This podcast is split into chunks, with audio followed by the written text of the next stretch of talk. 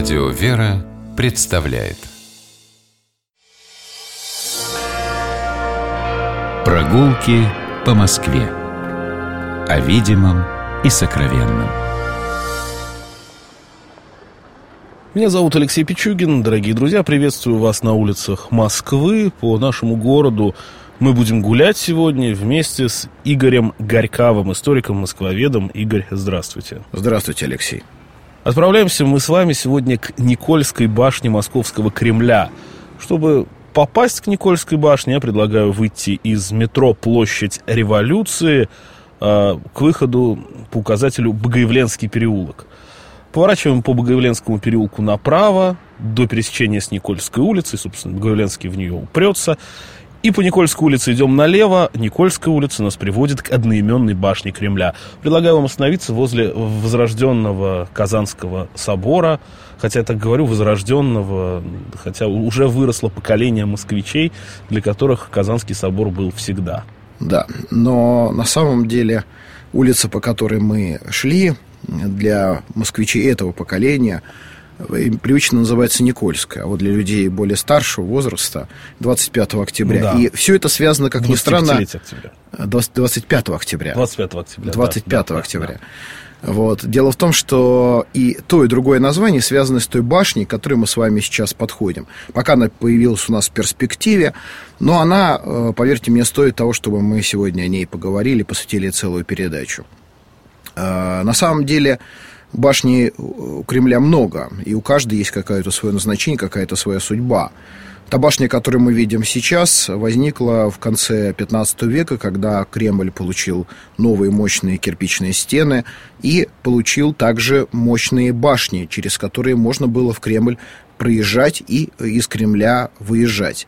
На самом деле, как предполагают археологи, древнейший Кремль, стоявший здесь еще в XII-XIII веках, имел всего лишь двое ворот. И на этом месте ворот не было. Но на этом месте были стены или древнейший Кремль сюда не доходил? Нет, он, конечно, сюда, скорее всего, не доходил.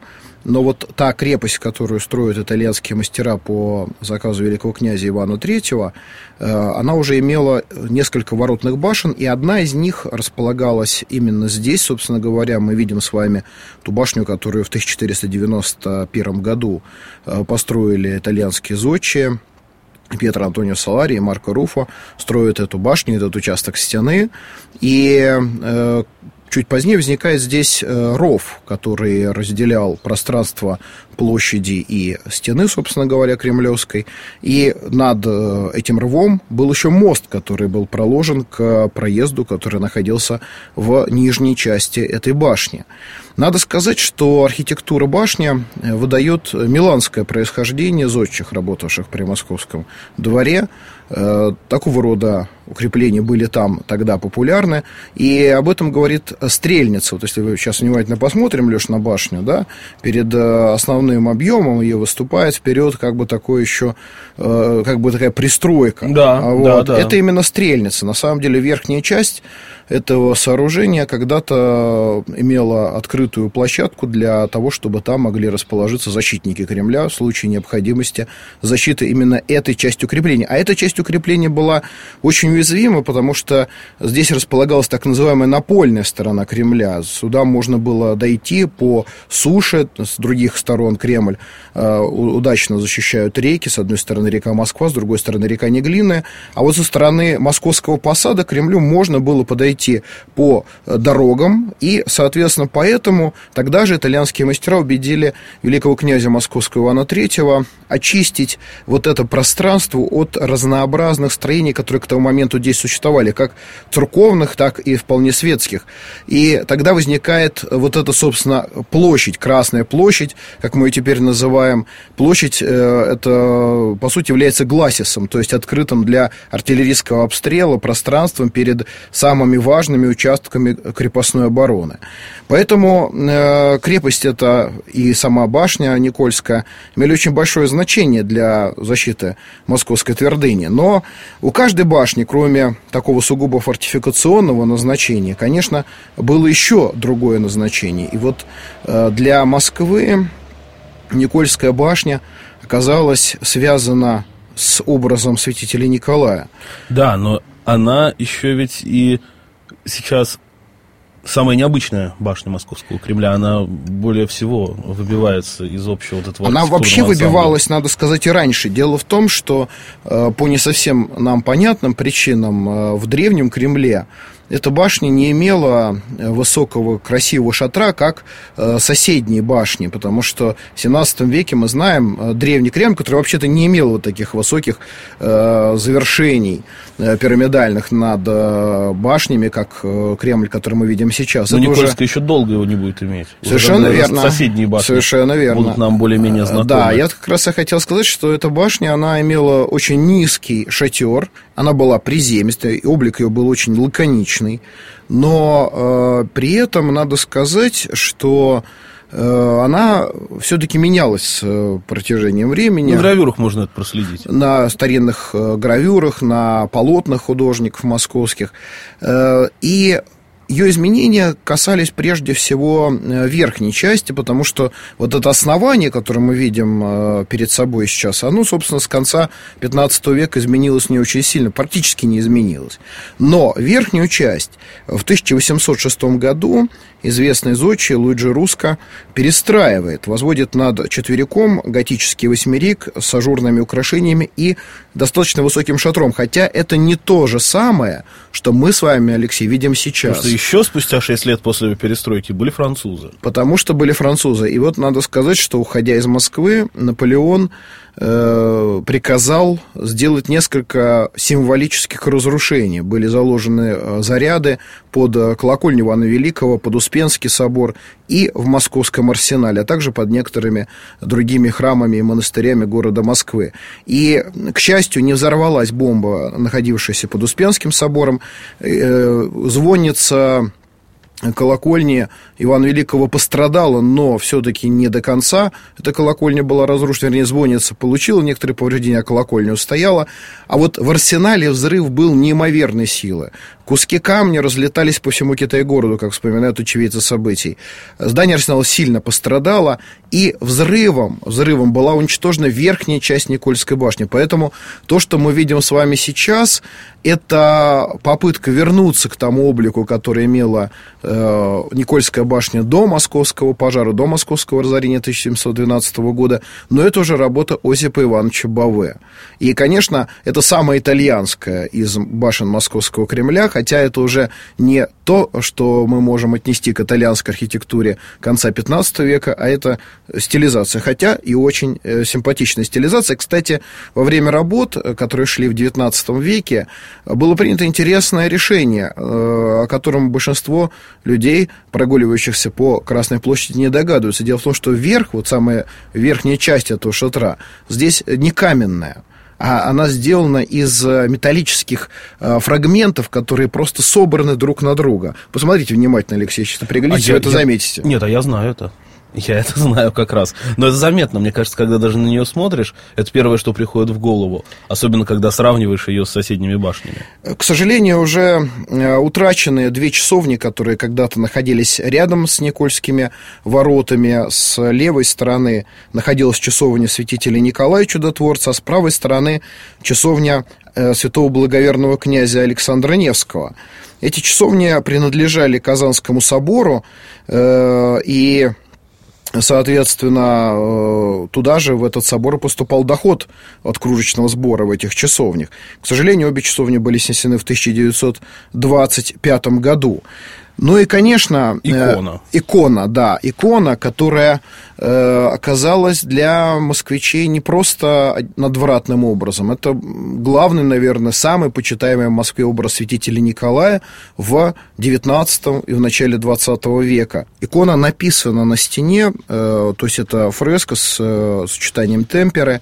И надо сказать, что удивительным образом она не пострадала от того взрыва, который разрушил большую часть Никольской башни. Говорят, даже стекло на Киоте не треснуло. Даже стекло осталось целым. Это вызвало какое-нибудь массовое паломничество москвичей, и одним из паломников был, кстати говоря, и император Александр I, который убедился в сохранности иконы и повелел повесить мраморную доску на основании башни. В этой доске в том числе говорилось, что чудесную силою Божией святой образ великого угодника святитель Николай, где начертан на самый камень не только самый образ, но и самое стекло, прикрывающее он, и фонарь со свечой остались невредимыми. Кто Бог велий, яко Бог наш.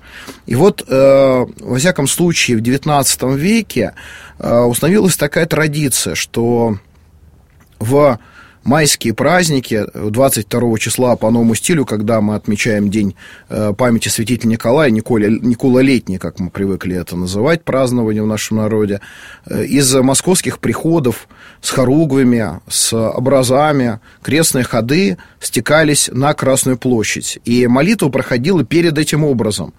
И традиция эта, она, э, в общем-то, прекратилась в начале прошлого, 20 века после ну, революции. Годы. Да, именно в связи с тем э, событием, о котором напоминало прежнее название Никольской улицы. 25 октября 1917 года в Москве начинается борьба за власть. Э, большевикам не удалось захватить город так же быстро и относительно бескровно, как это было в Петрограде. В Москве они встретили ожесточенное сопротивление юнкеров – студентов. Здесь был сформирован первый отряд так называемой Белой гвардии. И защитникам законного правительства Москвы, Московской городской думы, удалось захватить Кремль. И, собственно, этот древний форпост Москвы несколько дней сдерживал натиск Красной гвардии, которая из рабочих окраин постепенно подходила к центру столицы. И в один из таких ключевых моментов, когда э, большевикам и их союзникам удалось выйти на Никольскую улицу, там они разместили крупнокалиберную артиллерию которая стала стрелять в направлении Кремля. И несколько взрывов э, легли практически э, рядом с Никольской башней. И вот тогда этот древний образ святителя Николая покрылся следами картеча. Э, это вызвало у москвичей, верующих москвичей, потрясение, конечно. И когда уже Ленин перевез советское правительство в Москву, э, образ святителя Николая был закрыт огромным полотнищем красного цвета. На нем ничего не было написано, это просто было как бы э, способом скрыть э, тот образ, который будоражил внимание и сознание москвичей. И на Красной площади прошли первомайские торжества, а вслед за ними вскоре и подходил День Святителя Николая, снова московские приходы э, собрались крестными ходами на Красной площади. Они стояли с иконами, с хоругвями, но икона Святителя Николая была закрыта красным кумачом. И вот э, случилось чудо, о котором свидетельствуют многие очевидцы того времени.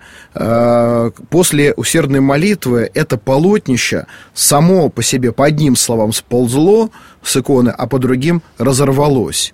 И икона эта явилась людям, это было явное чудо. Конечно, после этого э, коменданту Кремля было дано задание икону закрыть. Ее действительно закрыли. Мы думали, я всю жизнь думал, что икону эту сбили, и что мы ее утратили навсегда. Но не так давно, во время реставрационных работ... Уже в 2000-е Уже годы. в 20 году, да, уже в наше время.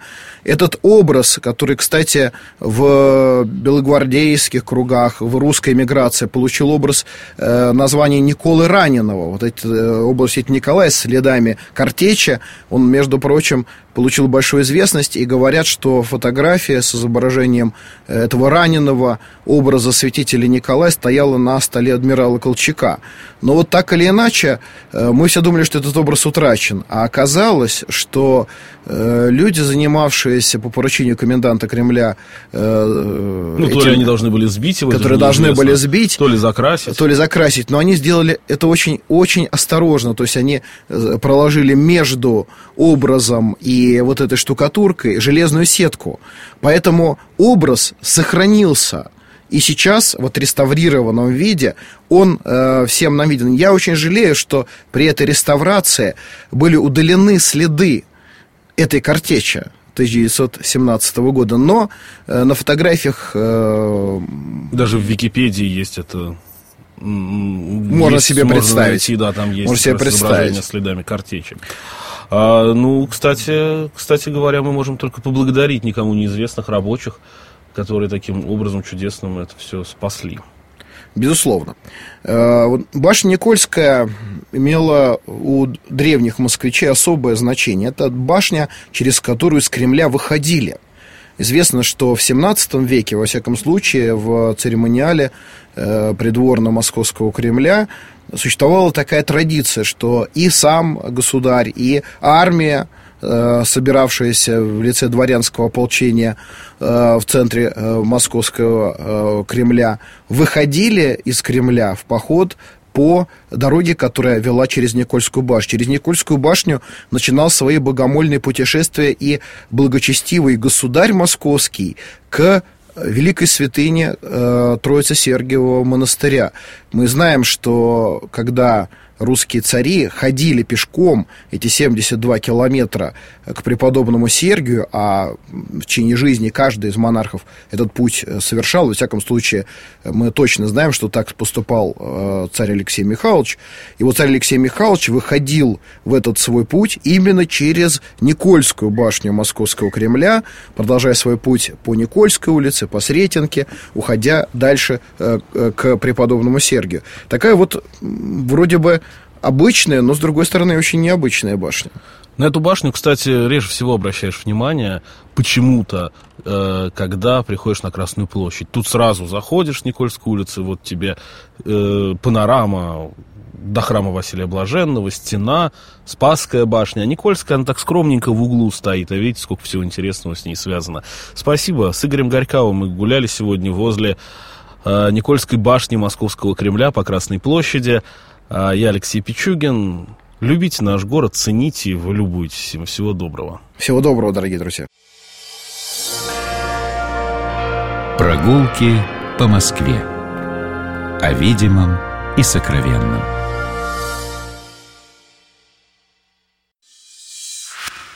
Программа «Прогулки по Москве» произведена при поддержке Комитета общественных связей правительства Москвы.